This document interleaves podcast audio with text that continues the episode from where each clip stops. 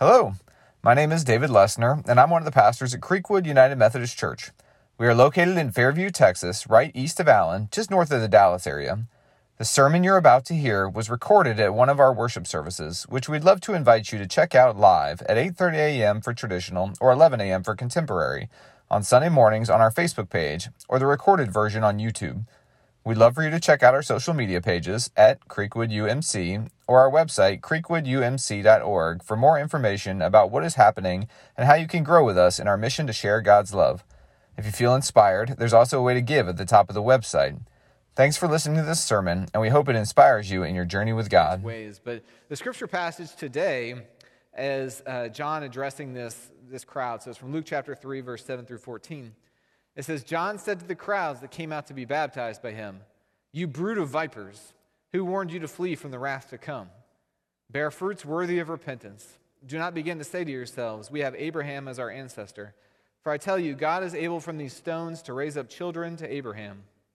Even now, the axe is lying at the root of the trees. Every tree, therefore, that does not bear good fruit is cut down and thrown into the fire. So the crowds asked him, What then should we do? In reply, he said to them, Whoever has two coats must share with anyone who has none, and whoever has food must do likewise. Even tax collectors came to be baptized, and they asked him, Teacher, what should we do? He said to them, Collect no more than the amount prescribed for you. Soldiers also asked him, And we, what should we do? He said to them, Do not extort money from anyone by threats or false accusation, and be satisfied with your wages. This is the word of God for all of God's people. Let us say, Thanks be to God. Let's stand up and sing.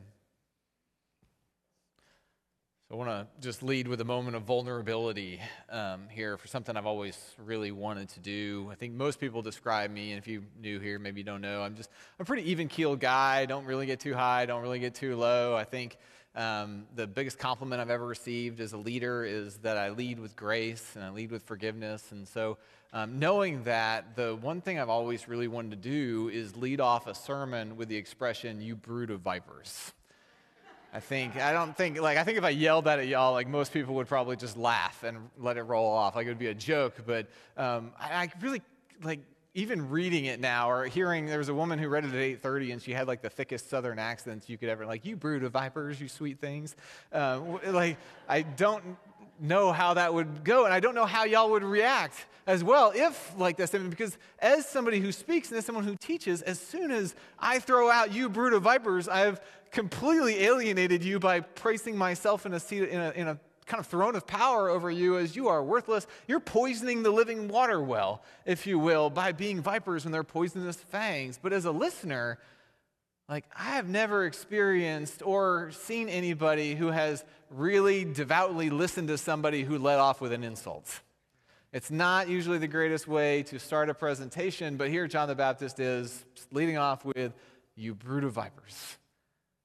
But the thing I want us to consider, knowing, and I'll show you the pictures here in a little bit, of knowing where John is speaking and the, the terrain John is speaking from in the wilderness by the Jordan River, that everybody who was there listening that day chose to be there.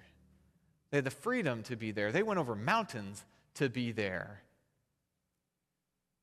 And I think the question we have to ask ourselves is we choose to be here, will we be receptive in the way that they were receptive back in that day? Will we ask, what can we do when we hear you brood of vipers, or will we just be insulted when we hear you brood of vipers? And don't worry, I'm not going to call you brood of vipers often here.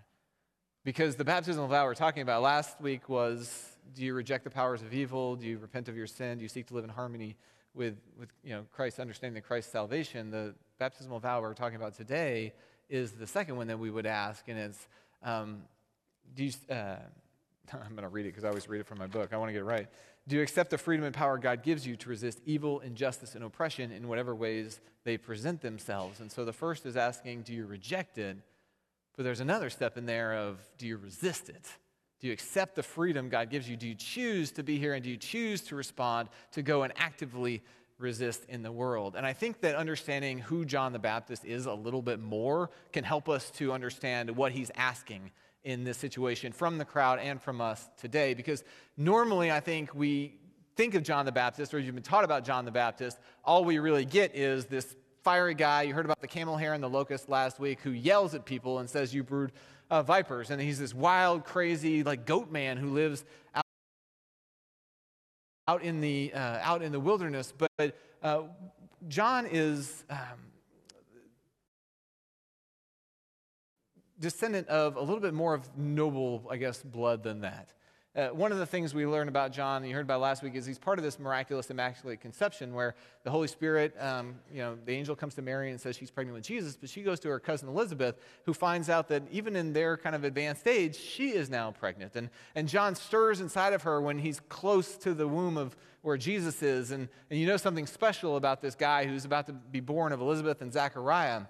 But there's a detail in between Luke 1 and that story and Luke 3 where John the Baptist starts his ministry in the wilderness that gets um, a little, you know, there's a detail that gets missed in that um, Zechariah, the dad of John the Baptist, is part of the priestly system. He is a priest, not the high priest, but he's a priest who is allowed twice a year into the Holy of Holies to burn incense, cleanse the temple, offer sacrifices to God. He's a Levite in the, the lineage of Aaron, Moses' brother. I mean, he is part of the religious establishment in a thick way that John and Jesus would come to speak out against, that would, that would call poisonous, the, the vipers, to the living well of water. And John's mom, Elizabeth, it says very distinctly in Luke chapter 1 that she was from a priestly family as well. And, and so John is coming from this kind of lineage where he could have inherited this priestly role or he could have adopted a very uh, prominent role within the temple system and within the, the Jewish sacrificial system. But by Luke 3, he is preaching out in the wilderness, which means he has rejected the system of his parents. He's rejected the flaccid sacrificial system of the Jewish people that they have abided by. And what he says is, you know, you, re- you rely on this language of, well, we're sons of Abraham. And so we don't have to do anything. One of my favorite depictions of John the Baptist is from this book by Christopher Moore. It's a fictional, humorous account of Jesus' childhood. It's called The Gospel According to Christ's Childhood, Pal Biff. And um, when Jesus is walking to Sepphoris with his dad every day to go to work, and um, his cousin John is kind of in his preteen angst, grabbing random kids and stuffing their faces in mud puddles and yelling, Repent, repent, over and over again. And it's this depiction of this wild, crazy guy who's perhaps rejected normal civilized society, who's out in the wilderness yelling at people and slamming them underwater. But there's different religious groups that exist in the, in the first century. And so the, the people that John kind of rejected um, outright would have been the Pharisees and the Sadducees. The Sadducees would have been that upper crust elite of society. You inherited your role as a Sadducee through basically hereditary lineage and you had to be wealthy to be in this hereditary lineage in the first place. And the Sadducees were people who they believed that you take the first five books of the Bible, it's called the Torah, the law, and that is the Word of God. There is no interpretation, there is no extrapolation, there is no oral tradition add on to that. It is the first five books of the Bible, no ifs, and, but, or about it, and that is everything that God has said about that. Now, they didn't get along very well with the Pharisees, and the Pharisees were kind of the liberals of the group. They, uh, understood, they uh, understood the Torah to be more of a flexible thing because the prophets had come along and said, well, this is how this applies in this situation, this is how it applies in this situation. So the Pharisees taught things like when the Messiah comes, the dead will be resurrected, which the Sadducees totally thought was abysmal and abhorrent, um, uh, teaching, to, teaching to practice. And so the Pharisees and Sadducees were oftentimes at odds with each other. And in Matthew, when John is speaking to the crowd, it specifically names when he saw the Pharisees and Sadducees, he yelled, You brood of vipers, because what John felt these two groups were doing was poisoning the well of living water by sticking with this, well, we're, covenant, we're in the covenant of Abraham. And, and that was the covenant in Genesis 12 when, when God comes to Abram and says, uh, you'll have descendants as numerous as the stars. I'm going to give you a land. Um, you will be uh, in this, you know, I'll, I'll be your God and you will be my people and I will be with you forever. And so their understanding is that, well, we just have to kind of sit back. God's going to do all the work and we just have to receive. And in doing that, I don't know if you've ever been in a position of receiving without serving or receiving without paying or receiving without anything. Once you get used to that, you just get used to that. And you get used to receiving and receiving, and everything kind of becomes centered around you. And so the Pharisees, Sadducees religious system had become centered around them. And the Pharisees, even in their interpretation of the Torah, conveniently interpreted it so that the law and the structure benefited them. But there was a third group. The third group was a group called the Essenes. And the Essenes lived here in Qumran. It was a wonderful vacation destination out in the middle of nowhere. Um, as you can see, I added some mileage on there, and that is the Google Map mileage from the Qumran National or Qumran National Park to Jerusalem, Jericho, and the traditional baptism site of Jesus. If you take off about, if you add about 10 miles, you actually get to the actual city that would have existed because that's to the suburbs of Jerusalem or Jericho or right outside the baptismal site. And so Qumran is this place in the middle of nowhere where the Dead Sea Scrolls were found in the caves. You can kind of see beyond that. And even the Essenes in kind of folklore are this, again, this kind of wild aesthetic group out in the middle of the wilderness. They're crazy people. Um, and John is said to have lived with them for at least two years. It took three years to be a full fledged member of the Essene community. Um, and John is said to have lived with them for at least two years and potentially left um, for uh, differences of opinion that we'll get into here in a little bit. And the Essenes were a third tier community that rejected the religion religious practice and understanding of the Pharisees and the Sadducees and the regular temple system. And to say how wild and crazy they were, they had these really dangerous beliefs. They had this um, they had papyrus scroll that's called the, the Rule of Life, essentially the Book of Life, that they had all of their community rules from. And they do really dangerous stuff like you're not allowed to carry weapons unless you're um, protecting yourself from robbers along the street. They're a nonviolent community. Um, they have these other dangerous rules like you have to eat together, and instead of serving yourself, you have to serve somebody else when you do those things. They have more dangerous rules like you're not allowed to have your own personal bank account. You have to carry the communal purse and You have to help anybody in need that you meet along the road.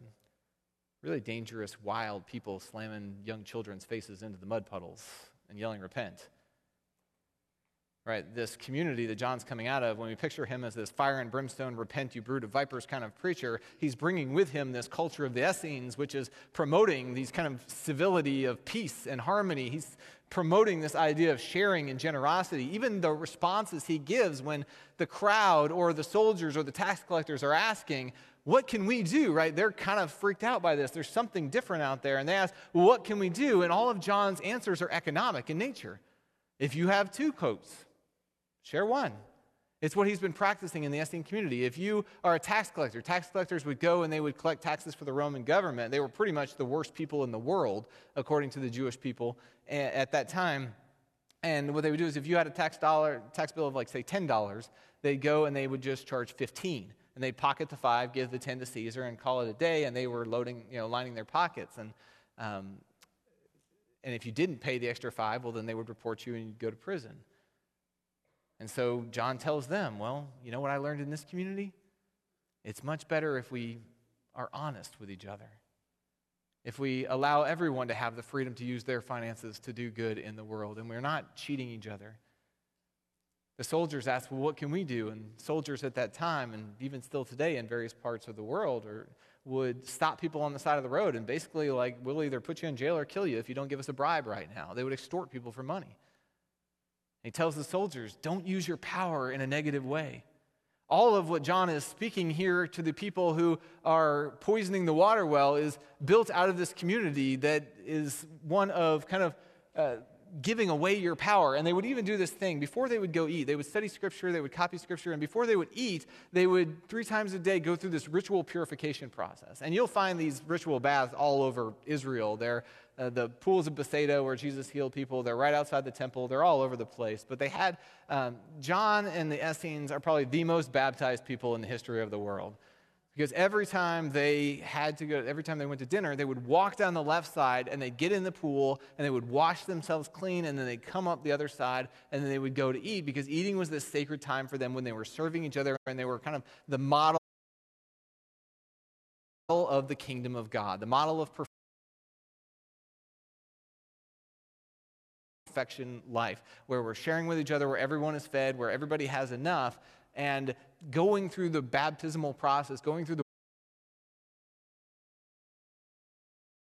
washing, cleansing process was not just making sure that you're not going to spread COVID to somebody. It was going through and washing away your pride. It was washing away your ego. It was ritual cleansing of your sin so that you were humble enough to sit in a place where the kingdom of heaven could be realized. So, John is um, thought to be a member of this community. And this is the, the solutions he's bringing out here. But there's the difference. One thing that I think we need to notice is that John is no longer at Qumran when he's giving these lessons. John had rejected his parents' form of religion that was stuck inside of the temple and it was stuck inside of the synagogue and it was for the benefit of the people in those places. It was only for the benefit of the Jewish people. And he had rejected that in favor of the Essene community, which was this model of love and peace, harmony, all the things that Jesus would go on to talk about. But you had to be three years in there to really benefit from it. They were sharing, they were caring, they were generous, but only within their context. And where we pick up with John's story when he is sharing these economic advice of generosity, when he is calling people brood of vipers and, and telling them to repent to a different way of life, he is out in the wilderness. And there's a big deal, I think, between Matthew, who is very concerned with the Jewish way of life, and Luke, who is very concerned about the Gentile and expanding the kingdom of God way of life, that Luke doesn't mention the Pharisees and Sadducees. He just says the crowd came.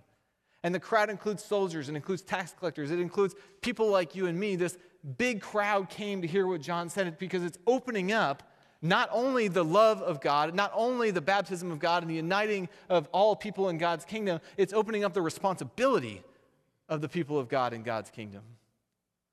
Because now John isn't just looking at the religious elite in Matthew and saying, You've got to shape up and do these things. God is looking at people like you and me and saying, You need to repent and do something different. And he had seen that within the Essene community. He had seen a different way of life, but even that way of life had become exclusive. And they were in this cave system. They were in this separate community because they had rejected the spiritual forces of wickedness. They had rejected the evil powers of this world, but they weren't really doing anything about it.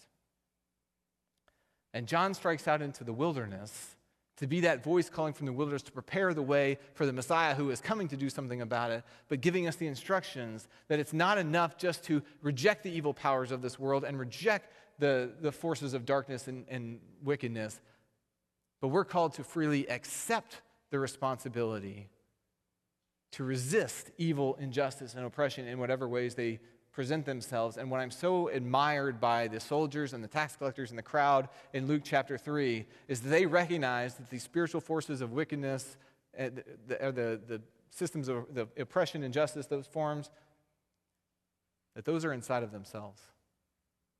They don't hear you, brood of vipers, and turn over their corner and find the next person. They hear this and they accept that they are part of this world, that they are part of the sin of the world, and they understand that there is a vision of a better world.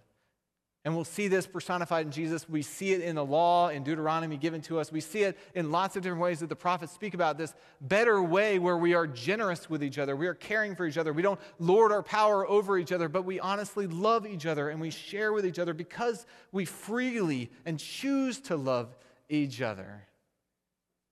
And I'm so admiring of these three groups of people that say, yeah, I might be part of the problem because I have two coats and my neighbor doesn't have one.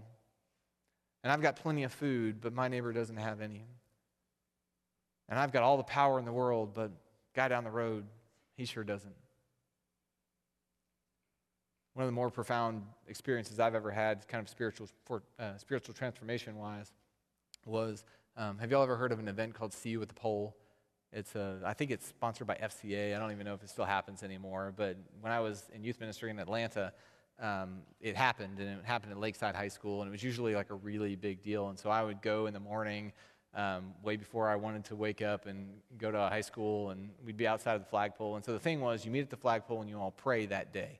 And at Lakeside High School, there would be like 300 or 400 students that would come and pray. Like, and I hear those numbers, and I think, oh my gosh, this is amazing transformation. It's this amazing witness. And, and so we'd all be there, and it was enough to have a PA system, and there were donuts because they wanted to bribe the kids to come pray, kind of like we bribe you to come to church with the donuts in the back. And, uh, and so we're all there eating donuts. We're gathered around, and we invite our, you know, invite our heads to bow and to pray. And, and I hate to say it this way, but it's kind of a vanilla, you know, prayer. It's um, we pray for safety within schools. We pray for focus for our kids. We pray that they reject the spiritual forces of everything that belongs to come, becoming a teenager.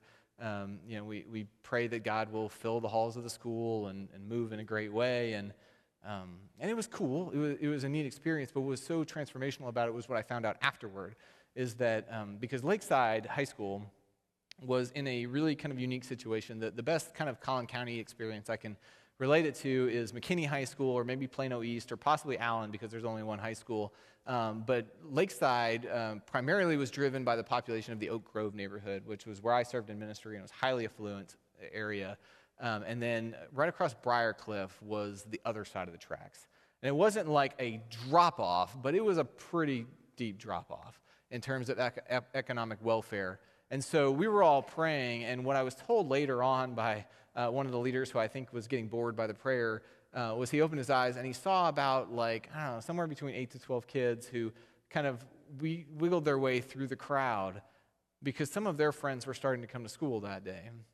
And one of their friends had been riding this beat up bicycle that he'd had for about six years, was way too big for, him, and had finally worn out, and the tire was flat. And he was carrying his bicycle, his athletic bag, his book bag, and his lunch box all at the same time, and he just needed some help. And at the same moment, there was a girl that we found out had um, her boyfriend had literally broken up with her in the parking lot that morning.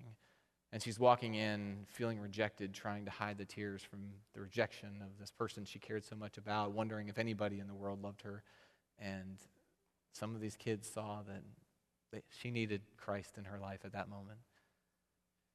There was another situation, apparently, where a, a kid who was like a sophomore or a junior um, only owned one pair of shoes. And the left shoe, he was walking kind of doing this because every time he actually went heel to toe, it would show that the sole was popping off and you could see his left heel exposed, and he was embarrassed by that. And apparently, one of our kids had extra basketball shoes in his bag and went over and gave him his Air Jordans or whatever they were to hide the shame for at least a day.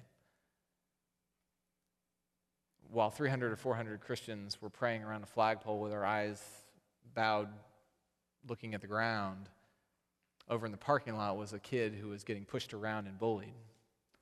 Until about eight of our kids went over there and did something about it. It was such a profound moment for all of us who were praying and rejecting the evil forces of wickedness and darkness in our minds. It was such a profound experience to see some kids take the freedom and responsibility God gives them to do something about that to take their faith and see where their faith is in action, to get out of the cave, to get out of the temple, even, and to take the faith that they had learned from those places and put it in action in the wilderness where people are hungry and people are thirsty and people are looking for living water, like the woman in, in, in John 4 who is at the well. I mean, this is the inspiration. I was so inspired by these kids. I'm inspired by the people who, who hear this message and they choose that we need to do something about this. And this is where stewardship comes in.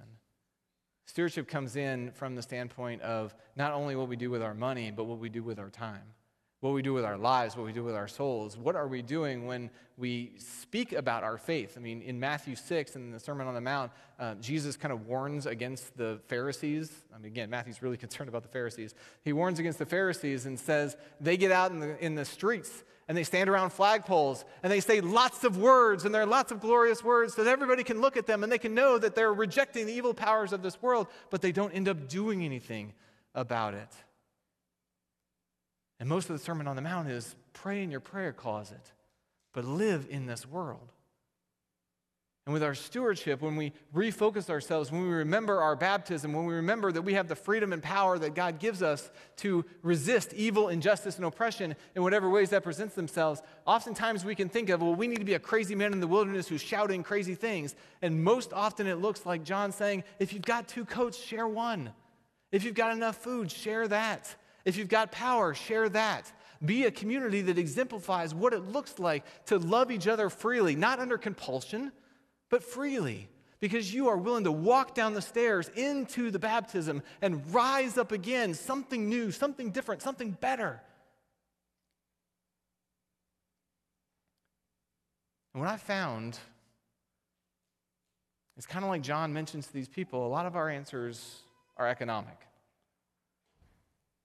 Because when Jesus talks in Matthew 6 about where your treasure is, there your heart lies also, one of the things that's often a stumbling block to our faith is how much it costs. And I'm not talking about air conditioning costs or building costs or landscaping costs. I'm talking about the inconvenience of what it takes to be a person who wants to follow Christ. Because often I'm just too tired. Often I don't think I'm good enough. Often I'd rather go on vacation. Often I'd like to buy a boat.